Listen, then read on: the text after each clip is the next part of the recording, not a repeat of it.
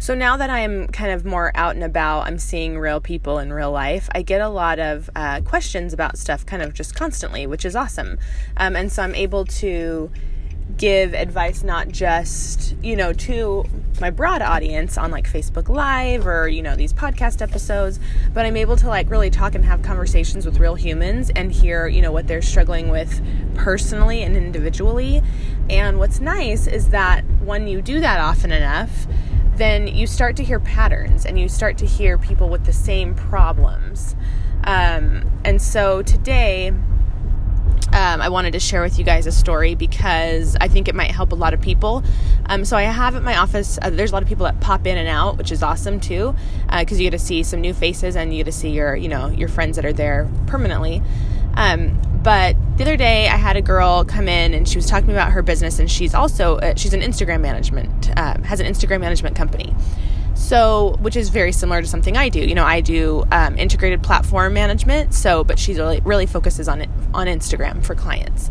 And she was saying, you know, she's having a really hard time. She's going independent. She's just kind of starting out, and she's having a hard time finding clients and, um, you know, providing them. Uh, a way to really understand the value of what she does. You know, a lot of businesses still have a hard time spending, you know, thousand, two thousand, three thousand dollars a month on um, one social media platform. They don't understand the ROI, and so I told her, well, number one, I think what you need to do is really focus on. Um, doing the work and having a case study, right? So, you know, the people that you do have now, really making sure that you're documenting what's happening, you know, where their account started at as far as followers, as far as engagement rates, as far as conversions, you know, what is what did their business look like before and what does their business look like now? And of course, you have to make it clear like it's not just Instagram that's going to move someone's business forward, but that's definitely going to be a factor because if it's not, then what's the point of doing it, right?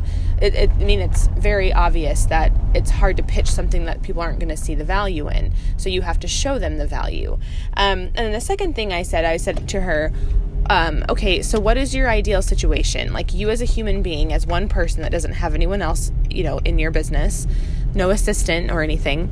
Um, how, busy do you want to be? Like, what do you want your life to actually look like? How much money do you want to make a month? And how many clients are you able to handle and would make you happy? Not would make you crazy and make you drop the ball and do bad work, but ideally, like, what would you be comfortable with? And so she told me, I think she said six, I want to say six clients would be good. Um, and so I said, okay, well, how many do you have right now? And she said two. I said, okay, this is what I would do if I were you. I would take on four free clients. I would reach out to people specifically who you would love to work with. So pick industries or pick businesses that are, you know, you'd like to carbon copy and have people actually pay you for the work.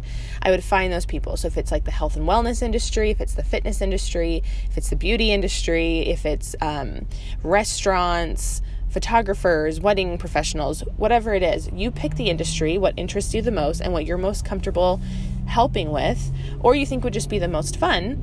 Um, and then I would reach out, I would make a list of 100 people.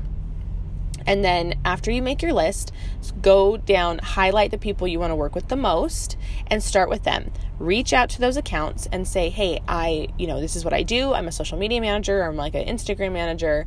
I this is the service that I offer. However, I would really love to work with you and use you as a case study. Can I work with you for one month or two months, whatever you decide? Um, do the work for you for free."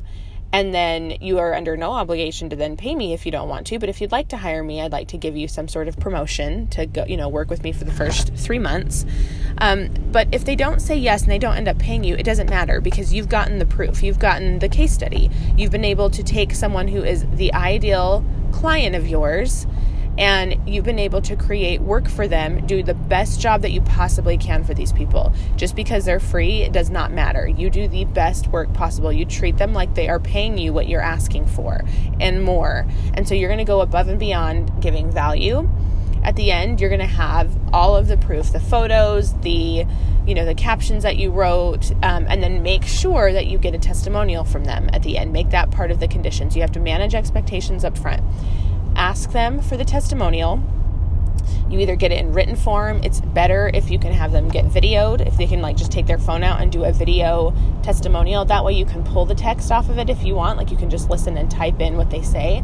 Use it as content, use it as something on your website. Um, or you can just post the actual video or you can just rip the audio out and turn it into you know an audio testimonial as well There's so many ways to do it so video is best in my opinion um, but then you've also so you've not only gotten this example of the work you do you've not only gotten this testimonial from a potential client and someone who's a leader in the industry hopefully so other people that want businesses that are similar they know that they could use you. It makes sense for their business.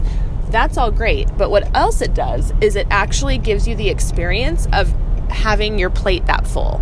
Because in our minds and this has happened to me you think you want this stuff to happen you know you think you want 300 people in your membership site. You think you want you know to sell this many courses with people. You think you want this many one-on-one clients. But then it, when it really comes down to it having customer service with this many human beings is actually really difficult especially if what you're doing is creative and you're doing a service and you're not you know by nature a very good um, customer service representative that is difficult. So you need to really make sure for free when money's not on the line that you can handle this many people, right? That you can actually handle doing the work. You're not making yourself crazy, or it might show you, dang, I need to hire a VA, or I need to hire a graphic designer, or I need to have a partner of a photographer. Whatever it is, doing this work beforehand when you're not getting paid will give you the structure. It will give you the insight to build the systems that you need to actually sustain this business the way you think you want it. So, that is my suggestion to you. If you are going through the same kind of thing, um, you're not getting the clients you want, start taking on clients for free and building the business that you want in your eye, in your mind's eye, right? Think about your dream life, your dream business, and start acting as if you already have it, right? Act as if the money is already coming in, and then magically you'll see that money just so happens to come in.